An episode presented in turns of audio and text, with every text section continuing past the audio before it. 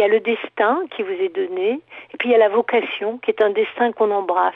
Et je trouve que le voyage nous permet de prendre conscience de cette nécessité de trouver sa vocation sur cette terre. Et cette vocation, ça peut être euh, euh, le fait d'être boulanger, voyageur, écrivain, de travailler la terre, c'est, effectivement de trouver sa fonction qui va permettre avec sa formule propre, avec son talent propre, avec aussi ses défauts, avec tout ce que nous sommes d'absolument unique sur cette terre, de parvenir à ce partage et à rentrer dans ce concert du vivant.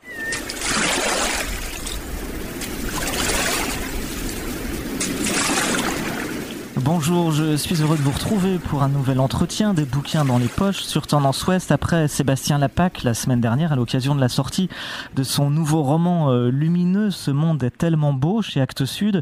Nous prenons le large euh, cette semaine avec une euh, écrivaine que nous aimons beaucoup, la journaliste longtemps grand reporter au Figaro Magazine, écrivaine et romancière Christiane Rancé qui nous livre un récit extrêmement profond, poétique et spirituel, le grand large aux éditions Albin Michel. Bonjour Christiane Rancé. Bonjour. Merci d'avoir accepté notre invitation.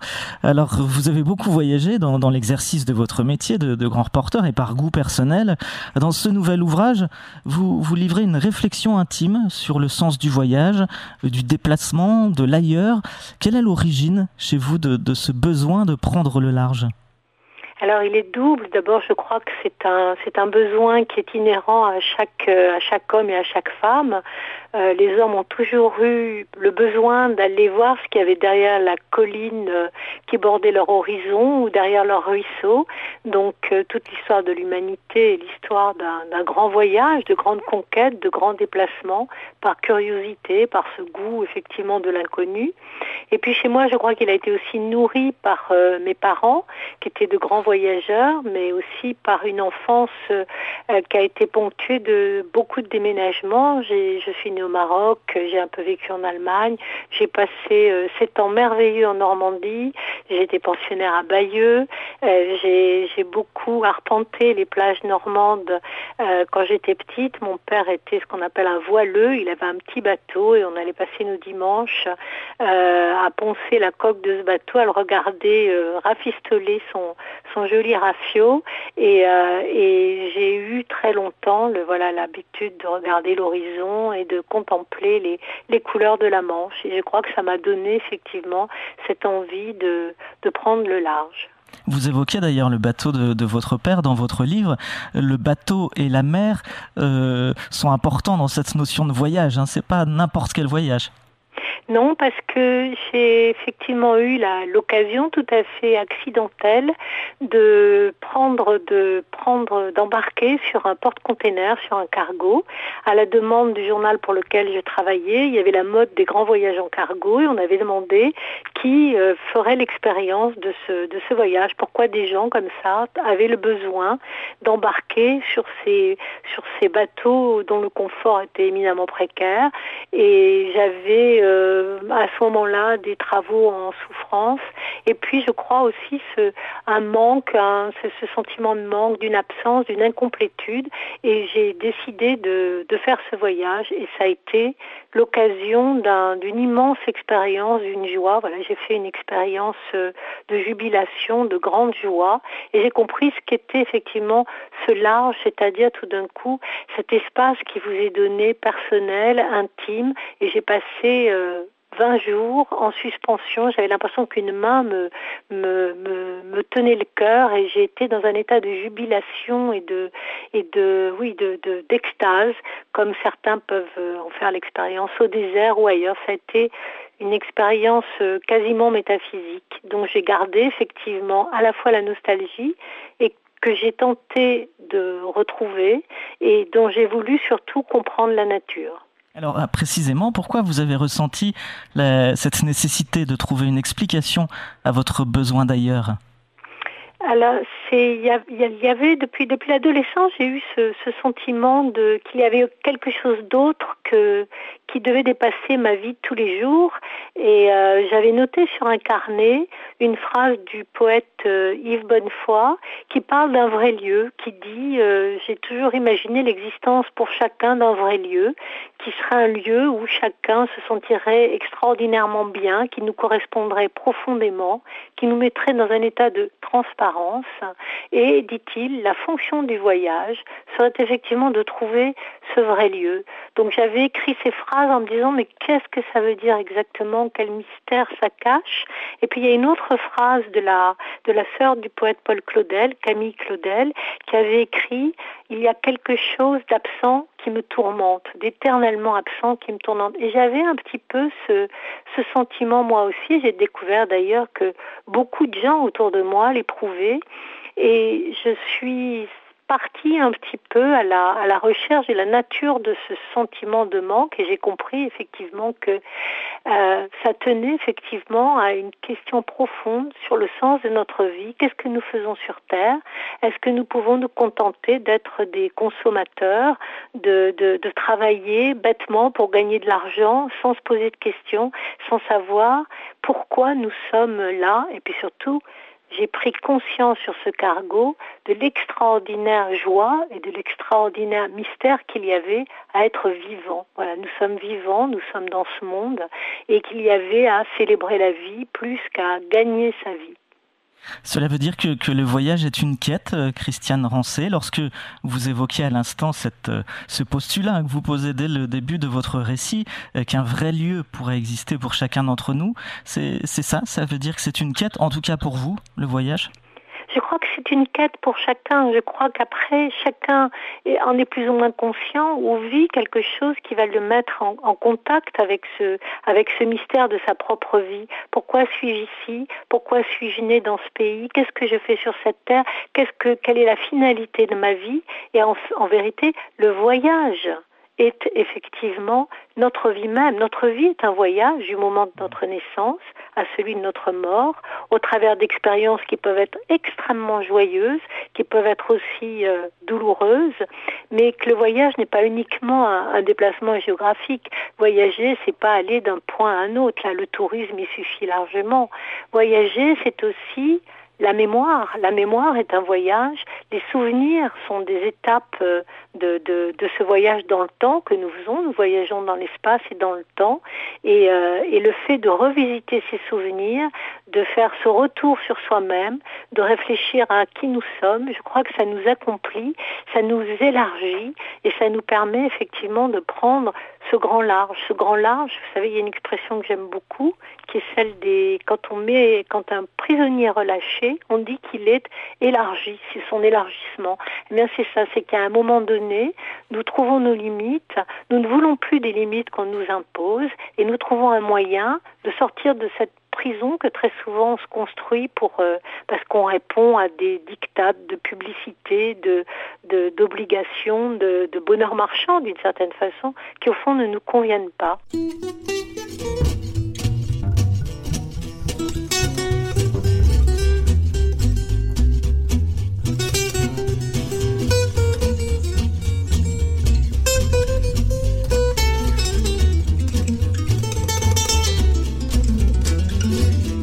Podcast by Tendance Ouest.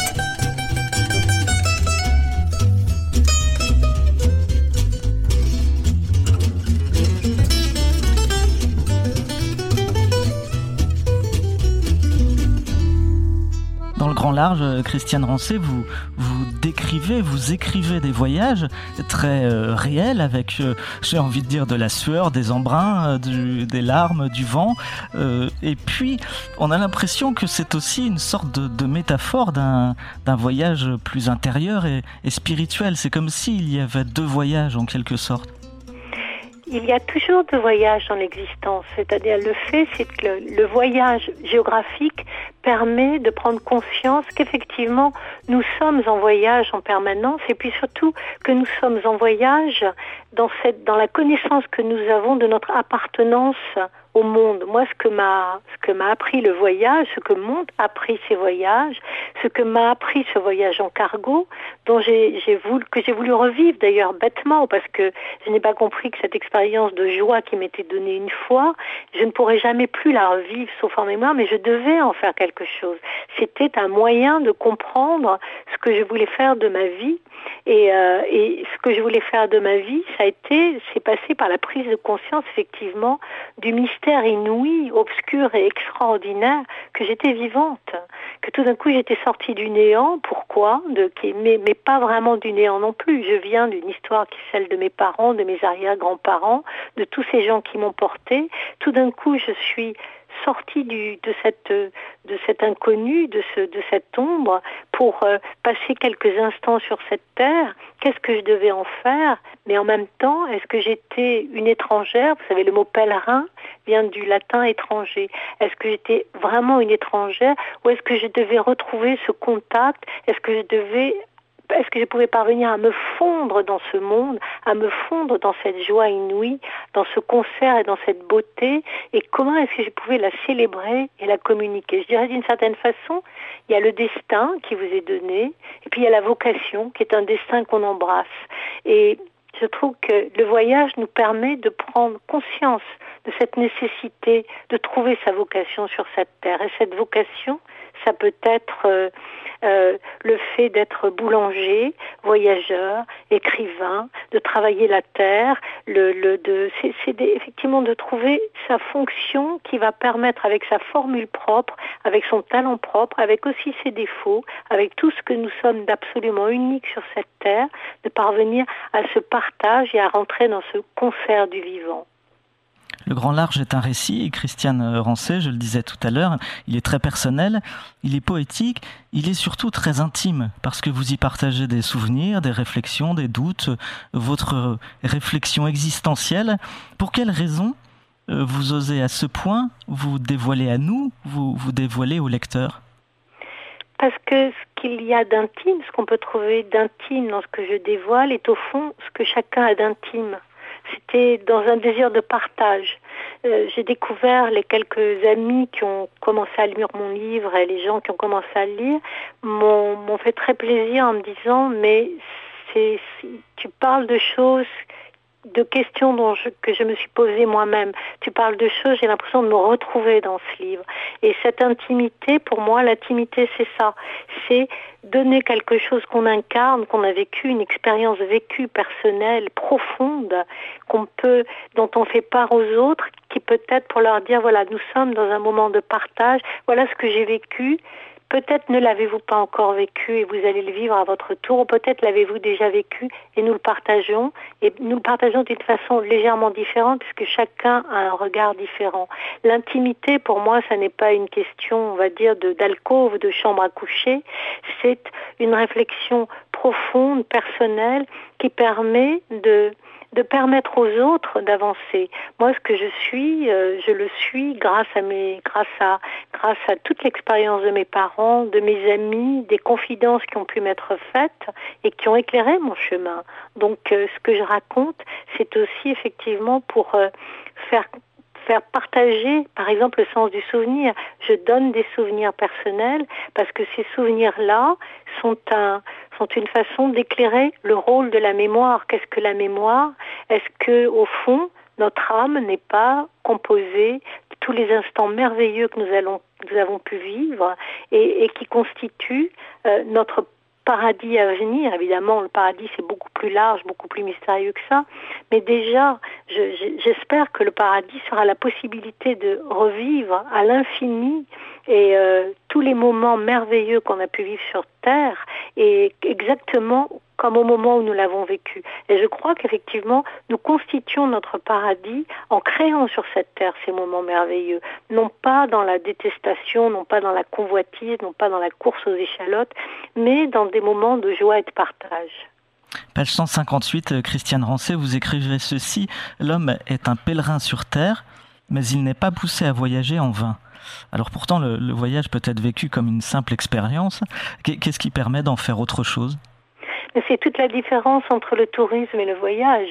Le tourisme, c'est effectivement quelque chose, une distraction. On va visiter un lieu et c'est merveilleux d'aller voir ailleurs comment les choses se passent, mais ça n'est pas quelque chose qui vous transforme en profondeur. Le voyage est un, est une mobilisation spirituelle de tout votre être et c'est aussi une mise en danger parce qu'il faut accepter de couper tous les liens avec ses habitudes. Il faut accepter de se mettre en orbite de sa propre vie pour la regarder de loin, pour considérer, pour euh, perdre, on va dire, des habitudes, perdre des réflexes de, de pensée, se demander en, quelle est la vérité des choses Quelle est la vérité de ce qu'on a fait Quelle est la vérité de ce qu'on est Parce que c'est comme ça qu'on trouve ses limites.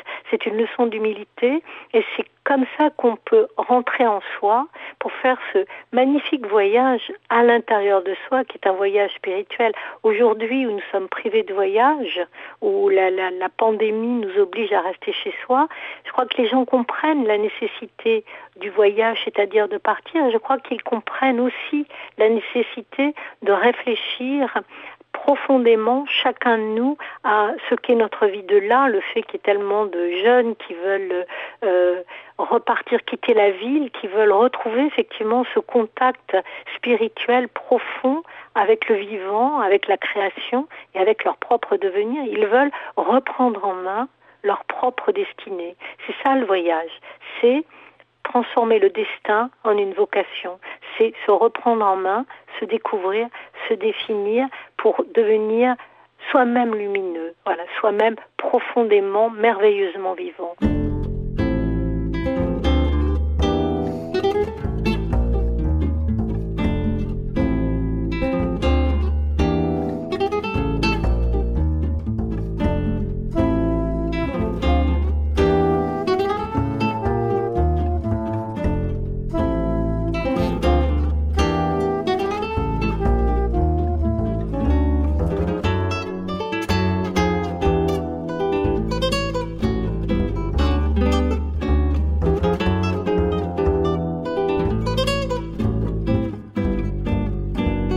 Podcast by Tendance Ouest.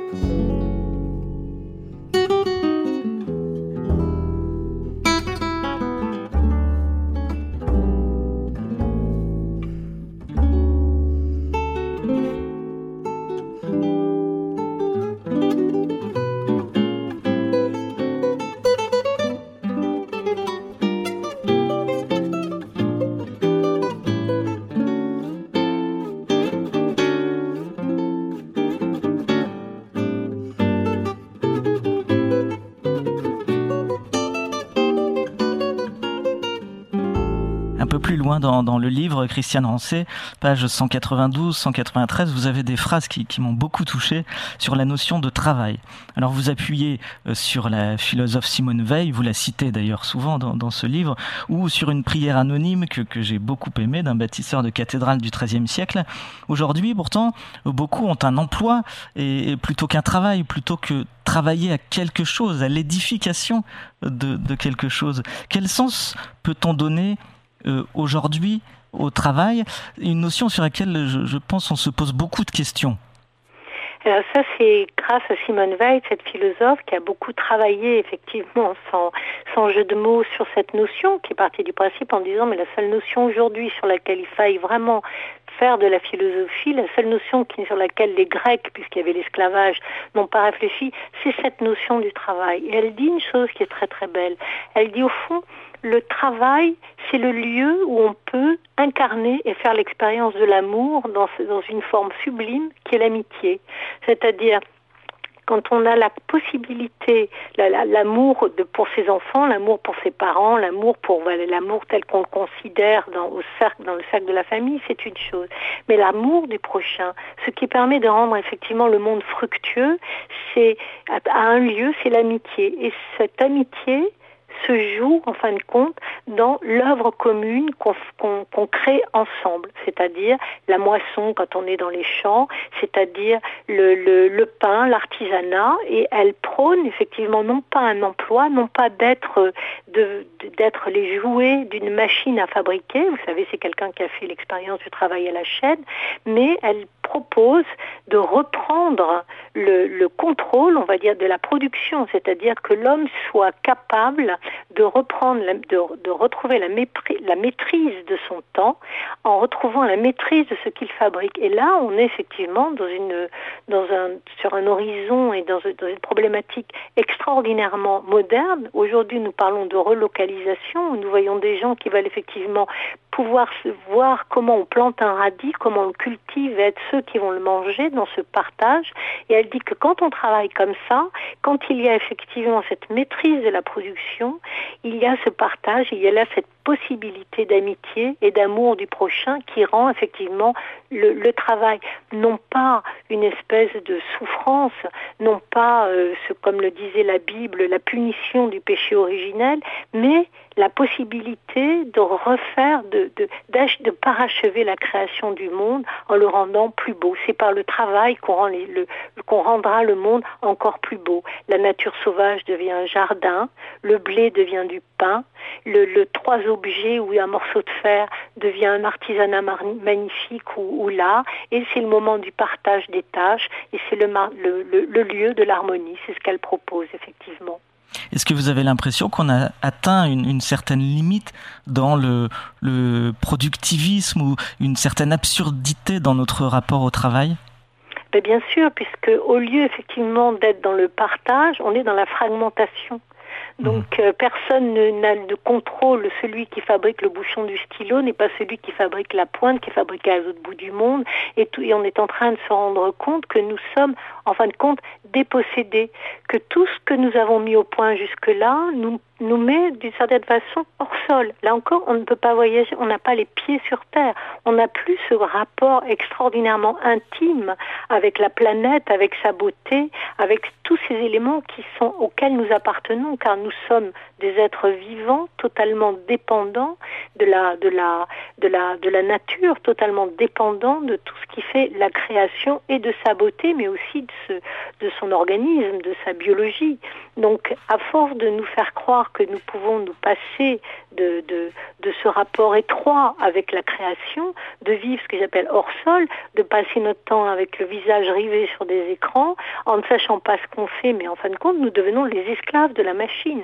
Nous, devenons esclaves d'un productivisme qui ne sert qu'à faire de nous des producteurs et des consommateurs dans une espèce de course euh, à ce cycle court, je produis, je consomme, je consomme pour mieux produire, je produis pour plus consommer et gagner d'argent, on perd sa vie, on n'y trouve absolument aucun sens et surtout ces talents qui nous ont été donnés à chacun d'une façon éminemment singulière et unique, nous les, nous les gaspillons, nous ne pouvons pas les épanouir, nous ne pouvons pas les, en faire ce, ce, cette moisson extraordinairement joyeuse. Où est la joie dans tout ça? Où est la joie du partage? Ben, Elle n'y est plus. Et c'est pour ça d'ailleurs que nos sociétés sont, sont si euh, désespérées. Et quand elles ne sont pas désespérées, elles sont tellement euh, dépressives, déprimées, et, euh, et, qu'il ne s'agit plus que de, que de s'étourdir pour ne plus regarder les choses en face et, pour nous perdre dans ce rapport avec le vivant.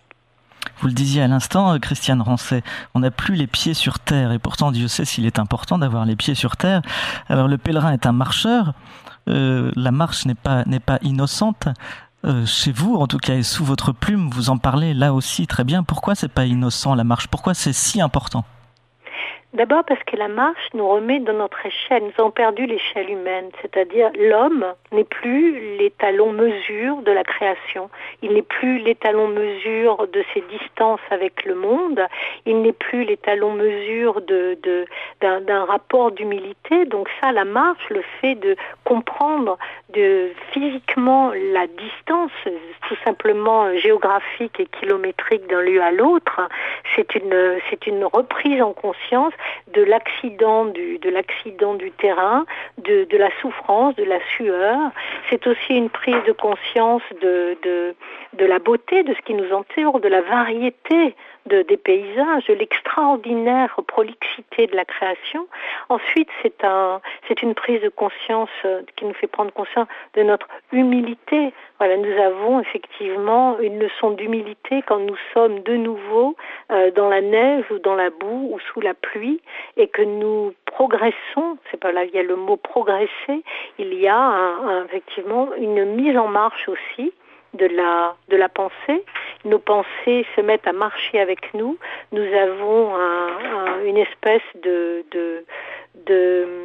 retour sur nous-mêmes qui se fait et il y a cette grande respiration qui nous est donnée de quitter notre lieu humblement, pas après pas, de retrouver cette échelle et de pouvoir effectivement et réfléchir à nous-mêmes et ensuite aller vers l'autre. Voilà, c'est une façon très humble, très simple, qui nous donne le temps d'aller vers l'autre. Vous avez le temps de rencontrer quelqu'un, de le voir passer, de regarder son visage. Et le visage, c'est une âme qui est dans un corps et qui vous adresse un regard et qui vous fait un signe. Et c'est un, et ce sont des moments effectivement inouïs de rencontre.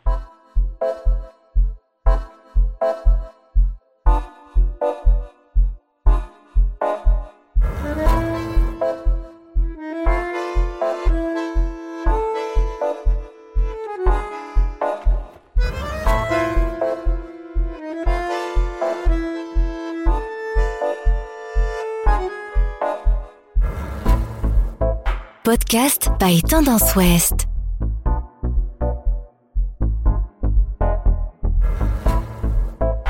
Disiez tout à l'heure que la vie elle-même est un voyage, Christiane Rancé. Est-ce que, à travers ce livre, est-ce que l'on peut dire que, que vous célébrez les âges de la vie? Et je pense en particulier aux toutes dernières pages que je ne vais pas lire et dévoiler, mais en tout cas que j'invite nos auditeurs à, découvrir. Et, je trouve que c'est tout, ce tout dernier euh, chapitre, peut-on dire, euh, il faut le lire plusieurs fois pour, euh, pour, pour s'en imbiber.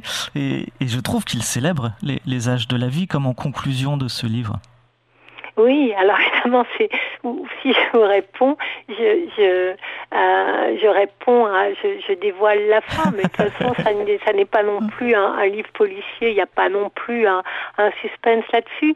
Mais oui, je crois que quand le voyage nous permet aussi de comprendre, on ne peut pas voyager sans, en brûlant des étapes. Ça n'est pas possible, notamment quand on marche à pied. Vous pouvez pas tout d'un coup décider si vous partez à pied que vous allez, vous partez pour, euh, vous partez pour euh, le sud de la France. Vous pouvez pas décider à pied que vous allez sauter l'étape de, Paris à Chartres, par exemple, ou de Lille à Rouen si vous allez passer par là.